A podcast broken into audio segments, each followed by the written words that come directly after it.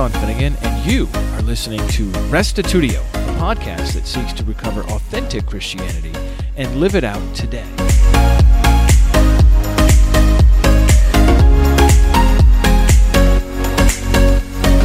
In the Bible, we encounter a strange phenomenon. Sometimes beings other than Yahweh are called gods. How can we square that with monotheism, the idea that the Father is the only true God? Although most Christians are aware that the Bible calls Jesus God a couple of times, most have never noticed that the scriptures also use the term for Moses, angels, judges of Israel, the divine council, and at least in one place, the king of Israel. What do all of these individuals have in common? Well, they are agents commissioned to do God's will on earth. In this episode, we'll explore the principle of agency so we can better understand Jesus' role as God's supreme representative. Here now is episode 417, part 7 of our One God overall class Jesus, God's agent.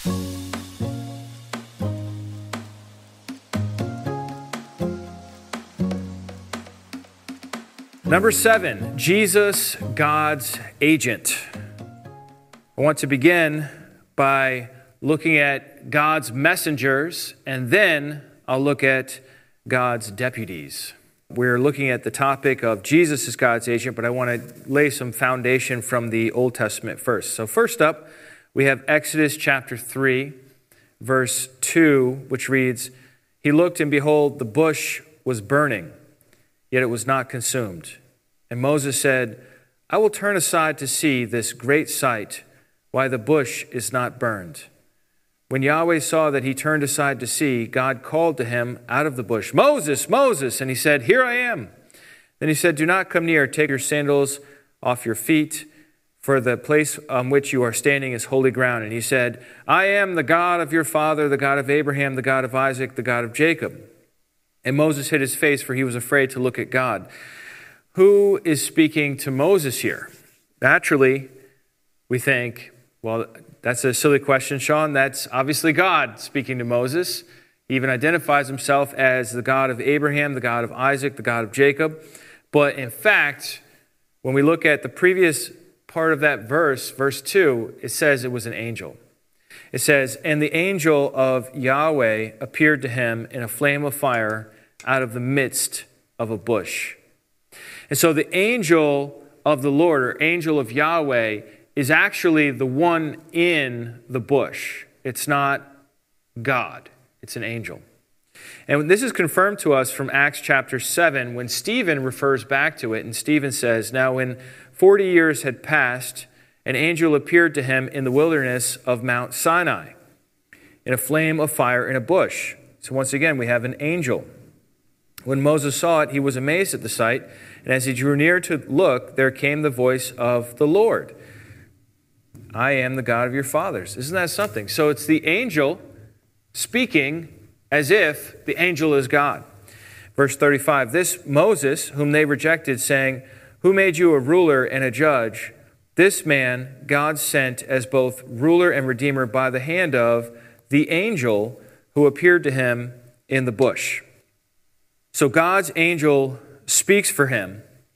And I think that's just as simple as it is.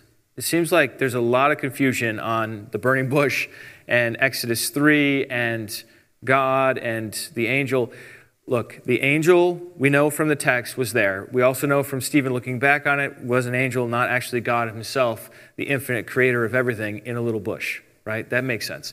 But what throws people off is that the angel speaks as if the angel is God. The angel says, I am Yahweh, your God, the God of Abraham, Isaac, and Jacob. And so that's very difficult for people because they think, well, pff, this angel is taking these divine prerogatives and claiming these authorities, which are obviously not true. Well, I don't think this is really a problem for the Bible because nobody addresses it. In fact, I think this is just the way it works. Now, some people have claimed ever since like about a century, a little more than a century after Christ, about 120 years after Christ, we had Christians starting to claim that the angel of the Lord just is Jesus before he was born. Now, my first thought on that is that the Bible never makes this point. Jesus never says, I was the angel of the Lord. I appeared to Moses. Jesus could have said that if that's what he wanted to say, but he, but he didn't. So the Bible never makes that point. So if we are going to make the point that the angel of the Lord is the pre existent Jesus, that's our point. That's not the Bible's point. And it rests on this idea that the angel of the Lord is a specific individual in all cases. So in Exodus 3 2, we read in the English Standard Version, and the angel of the Lord appeared to him. So this, this idea of a definite, right? The angel of Yahweh or the angel of the Lord. And so the theory goes that every time it says the angel of the Lord, it's referring to the same individual. But other translations don't take it in this definite way. For example, the Jewish Publication Society says an angel of the Lord. Robert Alter's translation says, and the Lord's messenger. So the word Lord is definite, but the messenger is not. Another, this is a third Jewish these are all Jewish translations, by the way. Uh, the Schocken Bible says, and Yahweh's messenger. And then the stone Tanakh says, an angel of Hashem appeared to him. So the text does not demand, the Hebrew construction does not demand that this angel is a specific angel of Yahweh, and that is a the same one each time it says the angel of Yahweh. It could just be an angel of Yahweh. And even if it did mean it was definite, that doesn't mean that it's always the same one. So, for example, Haggai 113. then Haggai, the messenger of Yahweh, spoke to the people with Yahweh's message, I am with you, declares Yahweh. This phrase here, the messenger of Yahweh, this is talking about the prophet, a human being, we all agree on that. It's exactly the same phrase. In, in the Hebrew, it's angel of Yahweh. It's the same exact phrase used of the angel in the burning bush. Now, Haggai, of course, is a human being, not, not a spiritual being, but he's functioning as God's messenger. And notice that when Haggai speaks, he doesn't say, God is with you. He says, I am with you, declares Yahweh. Haggai is actually saying, I am with you, declares Yahweh. And that's this whole idea of an agent, a messenger. Malachi 2 7 also, for the lips of a priest should guard knowledge, and people should seek instruction from his mouth, for he is the messenger of Yahweh of hosts. Wow, it's like God's full battle name there. So this one you think, wow, this, this has really got to be something spectacular. Well, this is not referring to an angel either. This is talking about a priest. And in this case, this priest is called the angel of Yahweh of hosts. So we, we know for sure that this priest is not the same as Haggai. These are different usages, not the same as the burning bush. So that argument doesn't, doesn't hold water that the angel of the Lord is always the same. All right, the fact is, however, that people cannot see God. And we have a number of verses on this topic. It says in Exodus 33 20, God says to Moses, You cannot see my face, for no man shall see me and live. 1 John 4 12, no one has ever seen God. John 5 37, the Father, his voice you have never heard, his form you have never seen. John 6 46, not that anyone has seen the Father. And 1 Timothy 6 16, who alone has immortality, who dwells in unapproachable light, whom no one has ever seen or can see. So, what is going on here? Uh, the Bible says, and these are later parts of the Bible, especially uh, John and 1 Timothy, they're referring back to everything that came before, and they're fully aware of the burning bush incident. They're aware of the Sinai revelation where God came down on the mountain, and yet they're still saying, Look, nobody's ever seen God. You can't even see. He's invisible, He's in an unapproachable light. So, what's, but people did see God. What, what did they see? They saw an angel, they saw a fire, they heard a still small voice. Elijah heard a still small voice. That was God, but God wasn't physically there. Or how about the voice and the dove when Jesus was baptized? That was what, how people experienced God, or the prophets.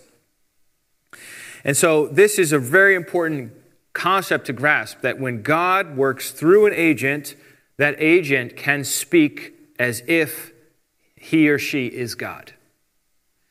And how somebody treats that agent, God considers that as how you treat him.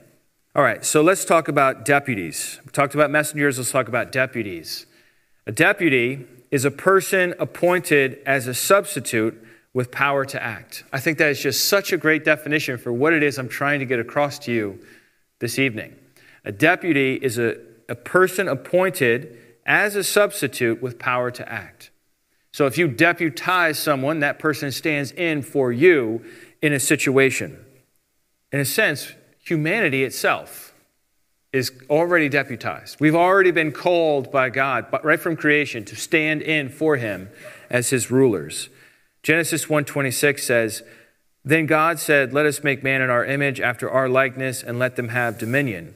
You see how he talks about image and likeness and then he says immediately right afterwards, let them have dominion. And it goes on from there. Because we're made in God's image, we are able to have dominion. And God wants humanity to have dominion over the earth. Psalm 8 3 says, When I look at your heavens, the work of your fingers, what is man or what is humanity that you are mindful of him, and the Son of Man that you care for him? Yet you have made him a little lower than the heavenly beings and crowned him with glory and honor. You have given him dominion over the works of your hands. You have put all things under his feet. This psalm refers back to Genesis 1:26. I really appreciated the thoughts of Peter Gentry in his Kingdom Through Covenant book when he wrote, "The term image indicates that Adam, that's the Hebrew word for human, Adam has a special position and a status as king under God. I think this is just huge. To be a human, according to the creation account, is to have a special status as king under God. Humans rule as a result of this royal status. The term to rule, radah, in Genesis 1 26 and 28, is particularly true of kings as Psalm 72 8 illustrates. Also, the term to subdue, kavash, especially speaks of the work of a king. Further confirmation comes from Psalm 8, which verses 5 through 8 constitute a word by word commentary and meditation on Genesis 1 26 to 28. Psalm 8 5, which says, You have made him a little less than the gods, you have crowned him with glory and honor, is a commentary on Genesis 126a. Let us make mankind in our image and according to our likeness. Note in particular that the terms in Hebrew for crown, glory, and honor are all royal terms. This shows that the psalm writer understood image to speak of royal status. In other words, from the beginning, our destiny as humankind is to be God's deputies, to be God's imagers, who carry out dominion on God's behalf. This makes even more sense once you start to think about how images worked in the culture of the world when Genesis was written. In the time when Genesis was written in that part of the world, kings would set up images. We call them idols. Uh, you remember Nebuchadnezzar set up this huge image of himself and how he was so great, had everyone bow to it. This is something that was done once again, quoting from the Kingdom Through Covenant book, which writes Hans Walter Wolff expresses that matter, that matter well. In the ancient East, the setting up of the king's statue was the equivalent to the proclamation of his dominion. See, that's not a connection I would have made, but that was obvious to ancient people. You have a statue of yourself, that means you have dominion over the area where you have the statue, over the sphere in which the statue was erected. When in the 13th century BC, the pharaoh Ramesses II had his image hewn out of rock at the mouth of the Nahr el Kelb on the Mediterranean north of Beirut, the image meant he was the ruler of this area. Accordingly, man is set in the midst of creation as God's statue. Whoa. I think that's, that's a really powerful point, right? Humankind is supposed to be the image of God. God puts his own image, and we're not stone statues, we're moving statues. We're, we're images of God that are like animated and alive and autonomous. And yet, the consequence of this way of thinking about it is that we have an obligation to our Creator to represent His interests and His dominion, not our dominion alone. He goes on, humans are evidence that God is Lord of creation, but as God's steward, I think that's a really good word for this, he also exerts his rule, fulfilling his task not in arbitrary despotism, but as a responsible agent. His rule and his duty to rule are not autonomous, they are copies. Man is the divine image. As servant king and son of God, mankind will mediate God's rule to the creation in the context of covenant relationship with God on the one hand and with the earth on the other. So, building this out a little bit, God works through these deputies or agents or representatives, and it's not just human beings. It's not just us. Remember, it said, let us make humanity in our image, right? There's, there's more than just one individual there in view. So let's look at four categories. God's deputies. See, I got a little sheriff's uh, deputy badge there in the background. And uh, we've got the divine council, we have judges, priests, and kings. The divine council was given the commandment by God to oversee the various nations of the world, except for Israel. Israel, according to Deuteronomy 32, was for Yahweh himself, and the, the other nations were apportioned according to the number of the sons of God. Then you have the judges. Right before the period of the kings, we had the period of the judges. These were individuals handpicked by God to represent him to do His will, to carry out justice, to rescue the people, to be God's deliverer or saviors of the people. Um, and then later on in Israel, once there was already a king, there were still judges. There were still people that you would go to for decisions. And then, of course, we have the priests, and they stand in for God to the people. And then the kings. What are the kings to do? They're to enforce God's way of life, which at that time was called uh, Torah the law. That's what the king was supposed to do, is to enforce the law that people would live by that in the land. But what about the ultimate? The ultimate ideal for God's deputy, God's ruler, is found in Isaiah 11:2, where we read, "And the spirit of Yahweh shall rest upon him, the spirit of wisdom and understanding, the spirit of counsel and might, the spirit of knowledge and the fear of Yahweh, and his delight shall be in the fear of Yahweh." He shall not judge by what his eyes see, or decide disputes by what his ears hear, but with righteousness he shall judge the poor and decide with equity for the meek of the earth. This is such a great description, right, of a human being who does God's will as a ruler, as somebody who's exercising authority, stewardship, representation.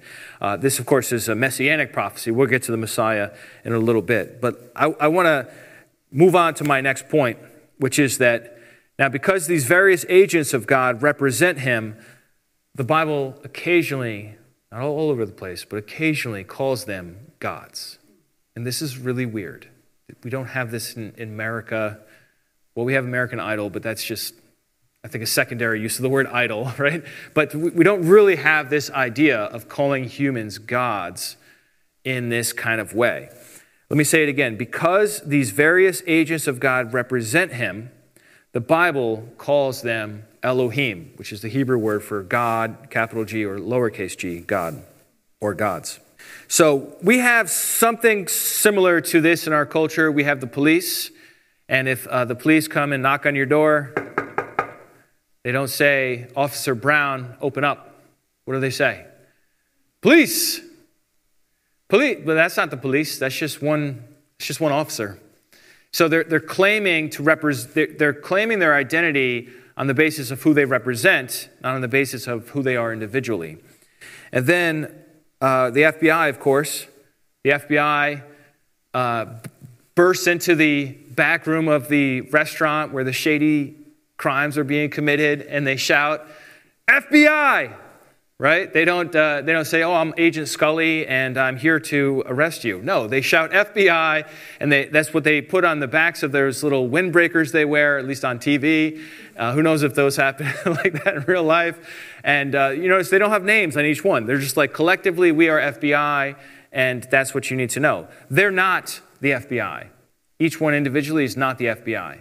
Each one individually is a representative or an agent, FBI agent of the FBI. Uh, so we have this in our culture a little bit. We also have the power of attorney, very similar kind of idea where somebody can sign over authority for another person to act on their behalf. And so this is how God has chosen to do things. Let's look at some of these examples. Let's look at the divine council first. Psalm 8 5. We already had seen it. I didn't really comment on it, but it says, Yet you have made him a little lower than the heavenly beings. This phrase, heavenly beings, is actually just the Hebrew word Elohim. And in Hebrews 2 7, it says, You made him, where this is quoted, you made him for a little while lower than the angels. So we see a nice, very simple equation here where two parts of the Bible are saying the same thing using different words. And that's a really helpful way to figure out synonyms when, you, when you have this. And so Elohim can be translated God, can be translated gods, can be translated heavenly beings, or angels. And that's important because our word God doesn't do all that. Our word God is more limited than all, all of this flexibility or fluidity, as they call it. Here's another example Psalm 82, verse 1. God has taken his place in the divine council. In the midst of the gods, he holds judgment. Now he's going to talk to the gods. How long will you judge unjustly and show partiality to the wicked? Selah. Give justice to the weak and the fatherless. Maintain the right of the afflicted and the destitute. Rescue the weak and the needy. Deliver them from the hand of the wicked. They have neither knowledge nor understanding. They walk about in darkness. All the foundations of the earth are shaken. You get the impression that the whole world is a mess. Injustice is reigning supreme rather than justice, and that these gods are really bad at their job. And then we get to verse 6 I said, You are gods. There it is again. Sons of the Most High, all of you. Nevertheless, like men, you shall die and fall like any prince. Arise, O God, judge the earth, for you shall inherit all the nations. So that's Psalm 82. God had apportioned these other nations to the realm of these other gods or sons of God, as they're called in other places, and they did a bad job. And so the psalmist is saying, Arise, God, go take the nations, you know, go do something, you know, fix this problem. But once again, these are angelic beings or spiritual beings that are being called Elohim or Elim as gods. Um, then we have the judges. Well, it depends on what Bible translation you're reading. You might not ever see this but it is, it is there. Um, the judges within the law of Moses, the judges are actually called gods. Totally weird, right? So this is Exodus uh, 7 1 first. We'll look at Moses himself. The ESV says, And Yahweh said to Moses, See, I have made you like God to Pharaoh, and your brother Aaron shall be your prophet. I'm here to tell you that is a totally dishonest translation. This word like is not there in the Hebrew, which is why the New American Bible translates it The Lord answered Moses, See, I have made you a God to Pharaoh, and Aaron, your brother, will be your prophet. That's what it actually says. It doesn't say I've made you like God. like God can mean a lot of things, but I made you God to Pharaoh, is what it actually says. God can make somebody else a God if that person functions in that role of God to someone else. It doesn't mean that he's like somehow challenging Yahweh as the supreme God, right? We, we, all, we all believe Moses is still just a guy, right? He's just, still just a human being. All right, let me show you a couple other quick examples. Exodus 21, verse 5. But if the slave plainly says, I love my master, my wife, and my children, I will not go out free. Then his master shall bring him to God, and he shall bring him to the door of the doorpost. And his master shall bore his ear through with an awl, and he shall be his slave forever. The NET, New English translation, instead of saying he shall bring him to God, says he shall bring him to the judges. what? Well, it's a long standing tradition in English translations to translate this word judges. And the ESV was somewhat embarrassed about that. And they're like, oh, let's just call it God because that's what it says in the Hebrew. They were inflexible where, whereas the word Elohim was being flexible, the translators being inflexible, they were like, let's just get rid of this and uh, put God in. But in fact, it is uh, very commonly in older translations, and the NET is a more recent translation than, than that, translated judges. And uh, so we see it also in chapter 22, verse 8. This is the ESV again. If the thief is not found, the owner of the house shall come near to God to show whether or not he has put his hand to his neighbor's property. So that doesn't make any sense. What does that mean? How do you come near to God? Well, what about the other translation? If the thief is not caught, then the owner of the house shall appear before the judges to determine whether he laid his hands on his neighbor's property. Right? It makes perfect sense. So, and this is the New American Standard 2020 edition that's translating it judges. So it's, it's actually a newer version than the ESV, where once again, the word God is translated as judges in a English Bible. So why is that? Why would, why would we translate the word God judges? Because the judges were there to stand in for God. They were the ones that were to carry out God's justice if you got robbed or if you wanted to make a permanent contract. Uh, then we also have priests, another one of God's deputies. Uh, now, I don't have a verse in the Bible where a priest is actually called God, but I think this is pretty self explanatory in the sense that the role of a priest is a intermediary. The priest represents the people to God and represents God to the people. I mean, that's just what priests do in any religion. So they stand in for God on earth. For example, when people come to bring sacrifices, they bring the sacrifice to the priest. But they, what do they think they're doing? I'm bringing the sacrifice to God. But the priest is the one who receives it, who cuts it, who turns it into smoke and sends it up into the sky, right? And then they have a meal together, depending on what kind of sacrifice it is, or if it's a grain offering. It's a little simpler, I think. but, uh, you know, the priest stands in for God as well. And then you have the kings. Did you know that Israelite kings are at least twice called gods in the Old Testament? Interesting. Here's the first one Psalm 45, verse 1. My heart is moved with a good theme. Hmm. I address my verses to the king. My tongue is the pen of a ready writer. You are the most handsome of the sons of mankind. Seems, sounds like a good looking king. Grace is poured upon your lips. Therefore, God has blessed you forever. Verse 3 Strap your sword on your thigh, mighty one in your splendor and majesty, and in your majesty ride on victoriously for the cause of truth, humility, and righteousness.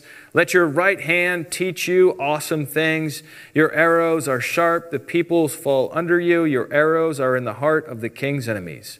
Your throne, God, is forever and ever. The scepter of your kingdom is a scepter of justice. You have loved righteousness and hated wickedness. Therefore, God, your God, has anointed you with the oil of joy above your companions. What in the world is going on here? At verse 2, right? We have this you happening. You, your, you, your, your, your, and so on. This is all talking to, to the king. This is not talking to God. This is talking to the king. So, like, your arrows are the king's arrows. Uh, let your right hand teach you awesome things. The king, the king, the king, under you, and so on. And then he says, Your throne, God. So he's been talking to the king this whole time. So it doesn't make sense to say in verse 6, now he's switching to talk to God. And if you do think he's now switching to talk to God, you've got a real problem in verse 7 because now God has a God. So what's going on here is he's calling the king God in this lesser, secondary, representative sense, but at the same time recognizing that as elevated and exalted as this king is, he still has a God who's over him.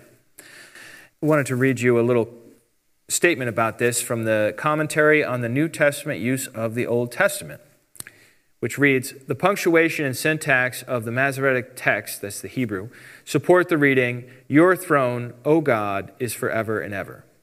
A word of prophecy concerning the perpetual nature of the king's rule. Perhaps the most prominent difficulty for reading Elohim as vocative, that's uh, O God, is the earthly king being addressed as God or a divine one. The term Elohim, finally, has a great deal of fluidity in the Hebrew scriptures, being used variously of heavenly beings. We already looked at that, Psalm 8.5. Judges, Psalm 82, 1 and 6. Moses, Exodus 7, 1. And the specter of Samuel, 1 Samuel 28, 13. Thus, I agree with those who opt for the traditional view. Now, some others have argued that we should translate this as God is your throne rather than your throne, O God. But look, based on the context and like talking about you, you, you, you, and you are mighty, and you, O God, and so on, this seems to fit better to say that the, the psalmist is calling the king God. The Zondervan Illustrated Bible Backgrounds commentary by uh, John Walton says the NIV capitalizes God, suggesting that the psalmist turns the address to God at this point. However, throughout the context, the king is the addressee. In what sense can the king be called God? By virtue of his divine appointment. The king in the ancient Near East stood before his subject as a representative of the divine realm. Look, this is not like you, you, I'm trying to convince you. This is, this is just a fact. Ancient people in that part of the world around that time, outside of Israel, we're not even talking about the Bible right now, we're talking about just ancient people around. They looked at their kings as gods, not because they were immortal or couldn't die, but because they represented another God. Right? So an Assyrian official writes to his king, the well known proverb says, Man is a shadow of a God. The king is the perfect likeness of the God. The Egyptian Seti, the first, around the year 1300 BC, addressed the future rulers of Egypt You are like divinities. A king is counted among the gods. Egyptian texts often refer to the king as God. While the king of Egypt was thought to be divine, this was not the case in Mesopotamia or Israel. In Israel, he was adopted as God's son.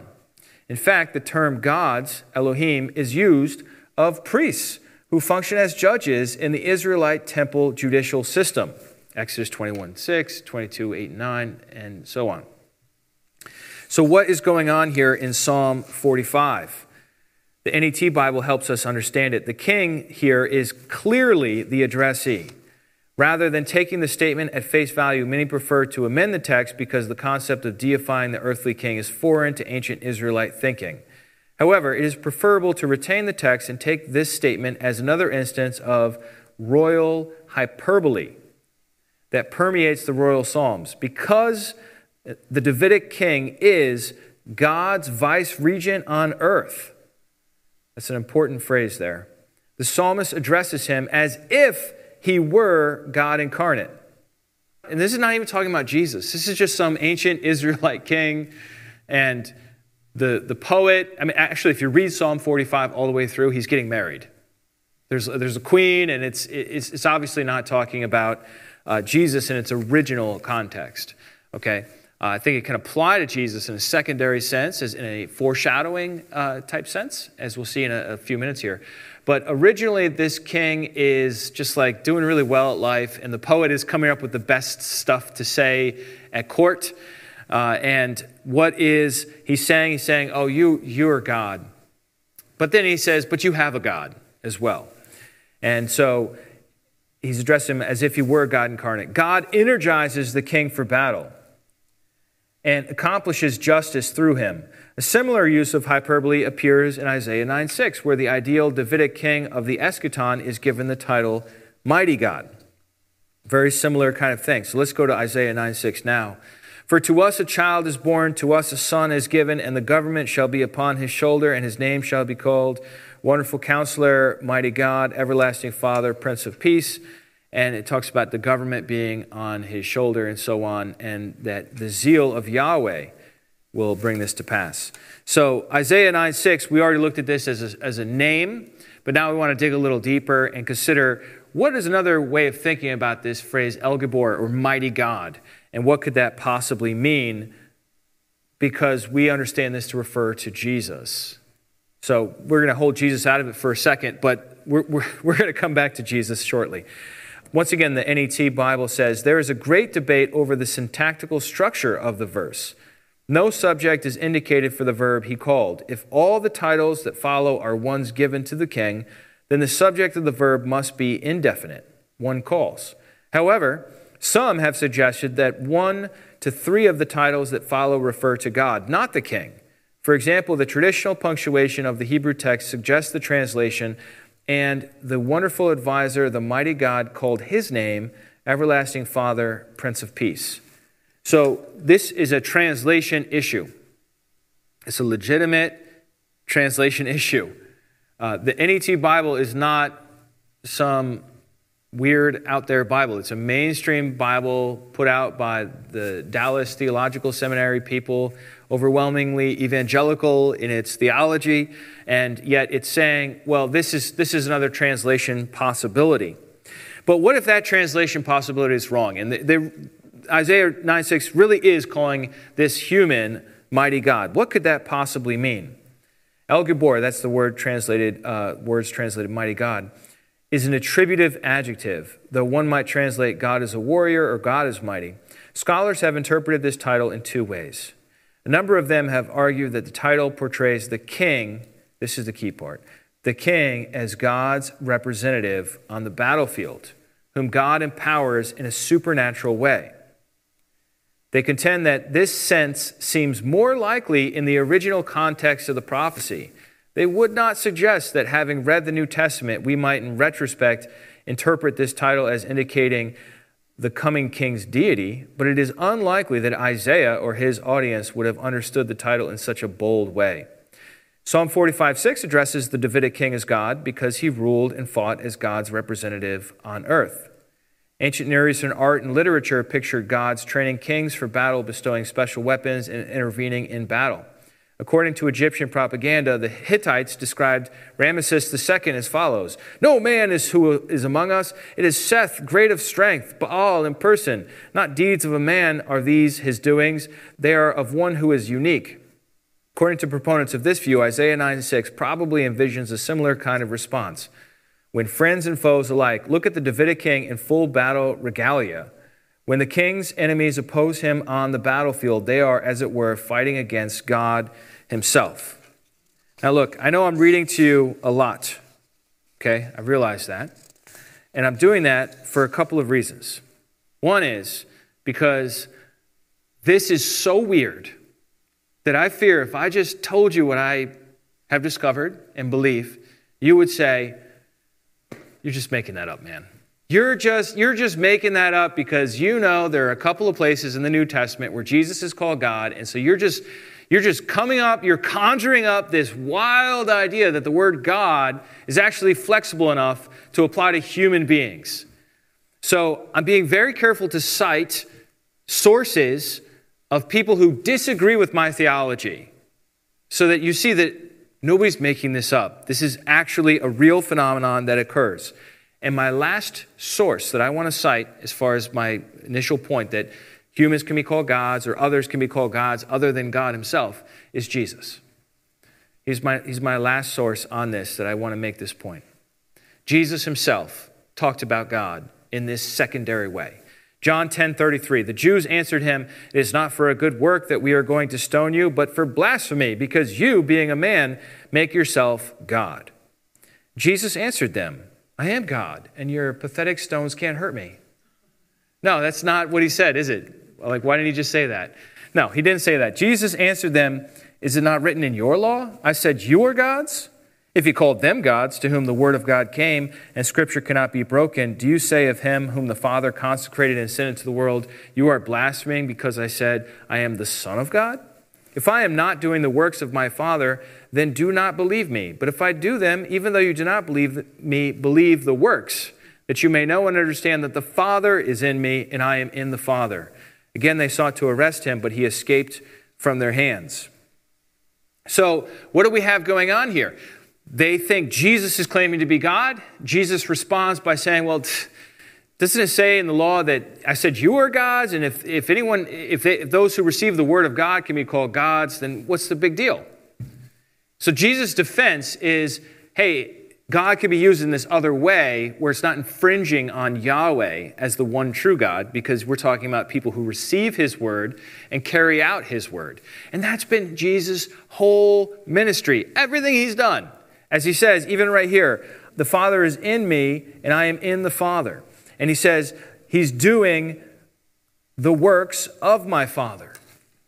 Jesus is that quintessential human being, like it says in Genesis 1:26, let us make man in our image, let, you know, so that they will rule. Jesus is that representative steward who is standing in and representing God. All right, so what about Jesus? What about Jesus? That's a good question. All right. Over 1,300 times in the New Testament, the word God applies to the Father. 1,300 times, that's a lot, right? 1,300. But what about Jesus? Is Jesus called God? We saw uh, messengers and rulers are called gods. What about Jesus? If Moses is called God, Exodus 7 1, I already showed you that, and Jesus is a prophet like to Moses, I would argue Jesus, like it says in Hebrews, is way better than Moses, then Jesus should be called God.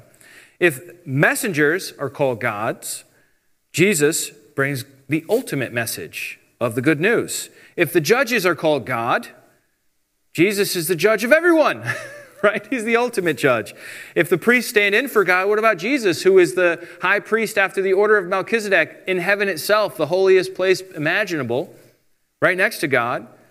Then, yeah, that makes sense. What, what about the kings? It, you know, this, this Davidic king who's getting married in Psalm 45 is getting called God. Jesus is the Davidic king. Jesus is the king of all other kings. So, in all these senses, Jesus like checks every box. Like, yep, check, judge, prophet, messenger, king, and so on. And not only does he check all the boxes, he outperforms all of the previous examples.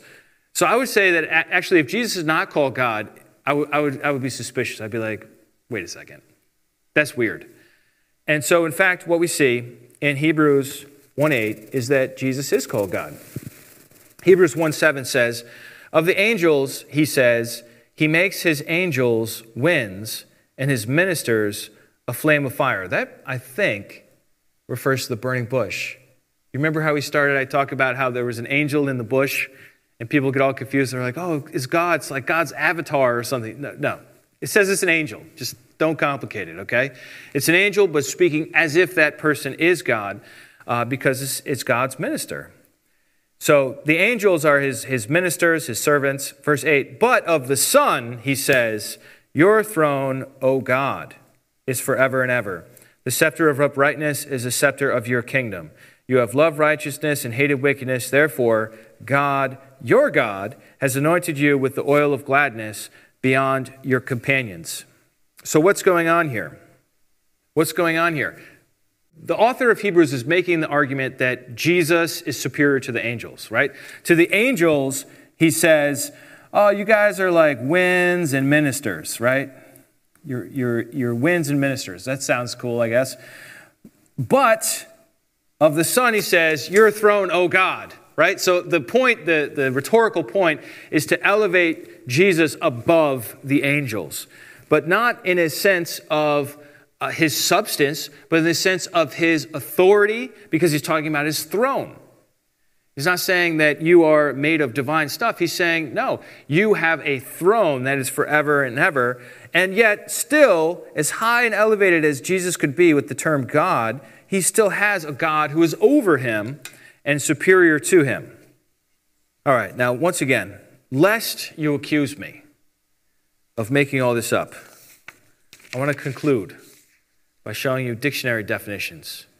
In an earlier version of this presentation, I started with the dictionary definitions, and everybody, I think, pretty much fell asleep. So I think, like, right now, if people are already asleep, anyhow, like, this, this won't hurt them, right?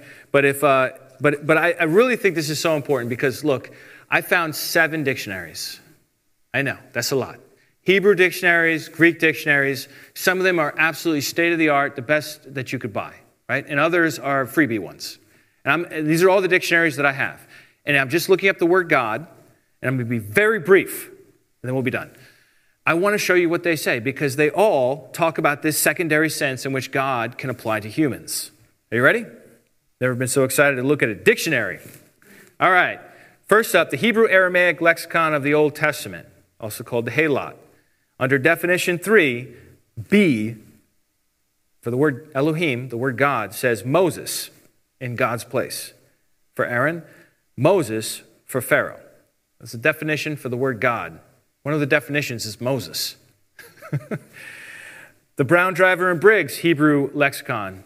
Definition 1a rulers, judges, this is my favorite part. Either as divine representatives at sacred places or as reflecting divine majesty and power. So the word God applies to a representative or one who reflects God's majesty and power. And then under definition 2D, it says, a godlike one, Moses, in relation to Aaron, in relation to Pharaoh, the Messianic king, O God. Then it references uh, Psalm 45 7.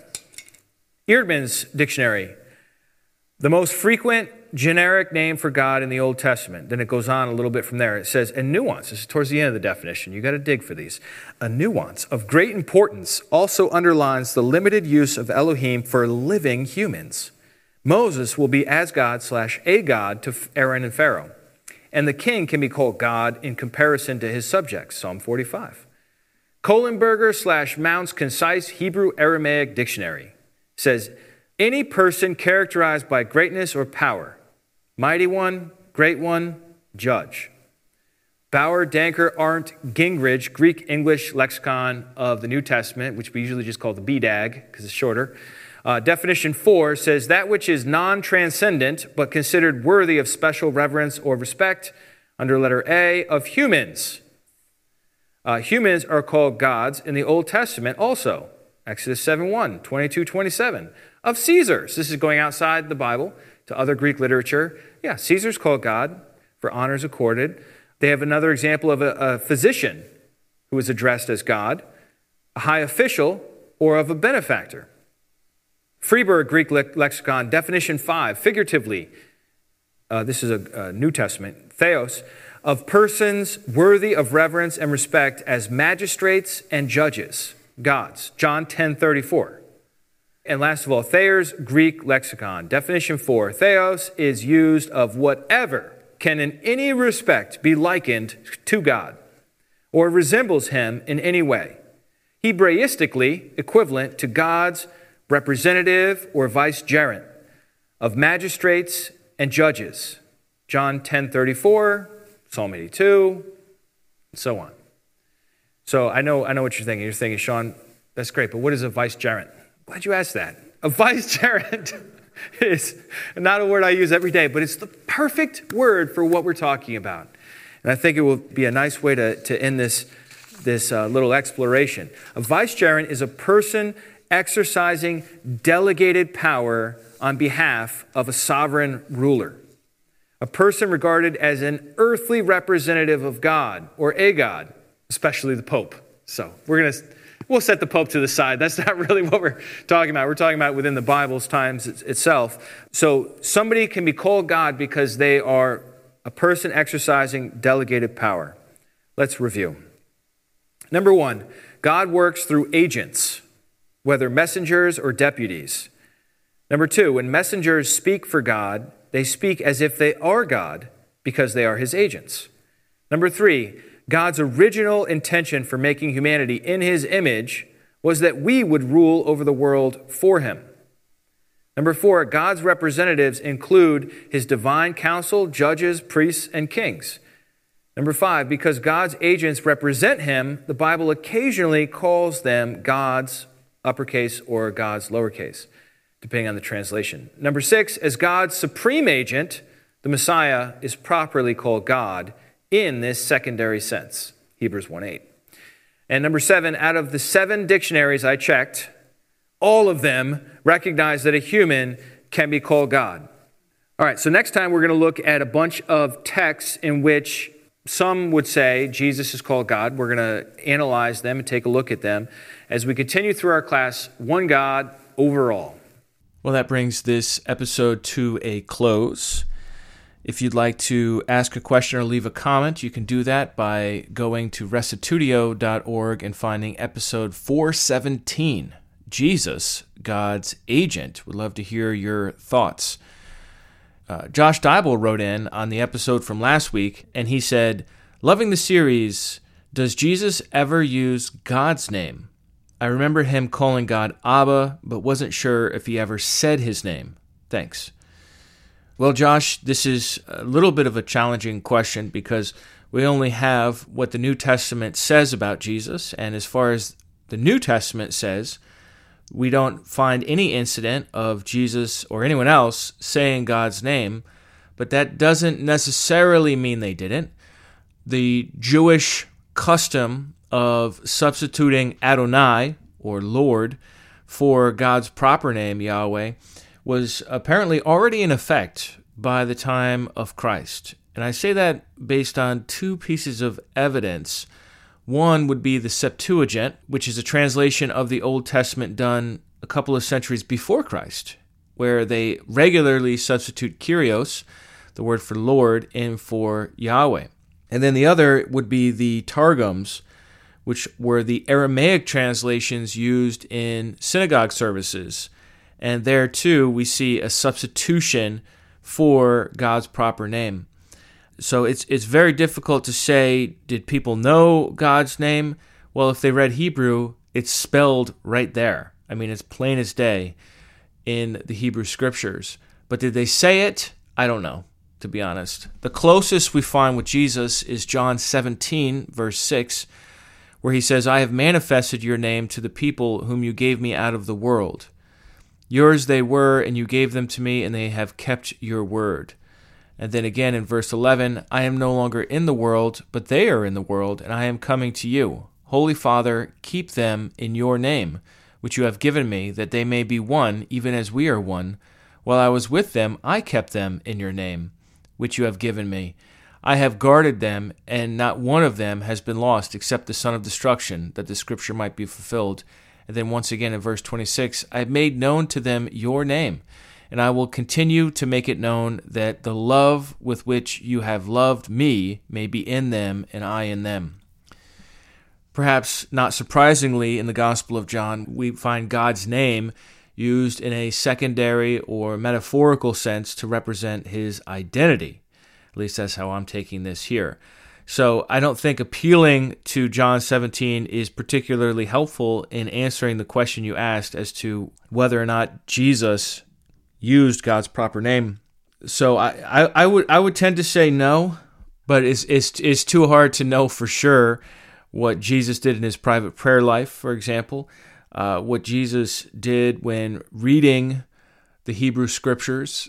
Did he say the name, or did he substitute Adonai or something else in the place of God's name, Hashem?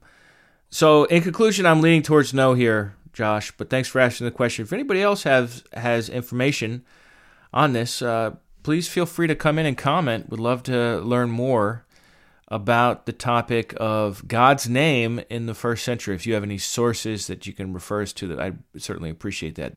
Well, that's it for this week. Thanks for tuning in. If you'd like to support this ministry, you can do so at restitutio.org. We'll catch you next time. And remember, the truth has nothing to fear.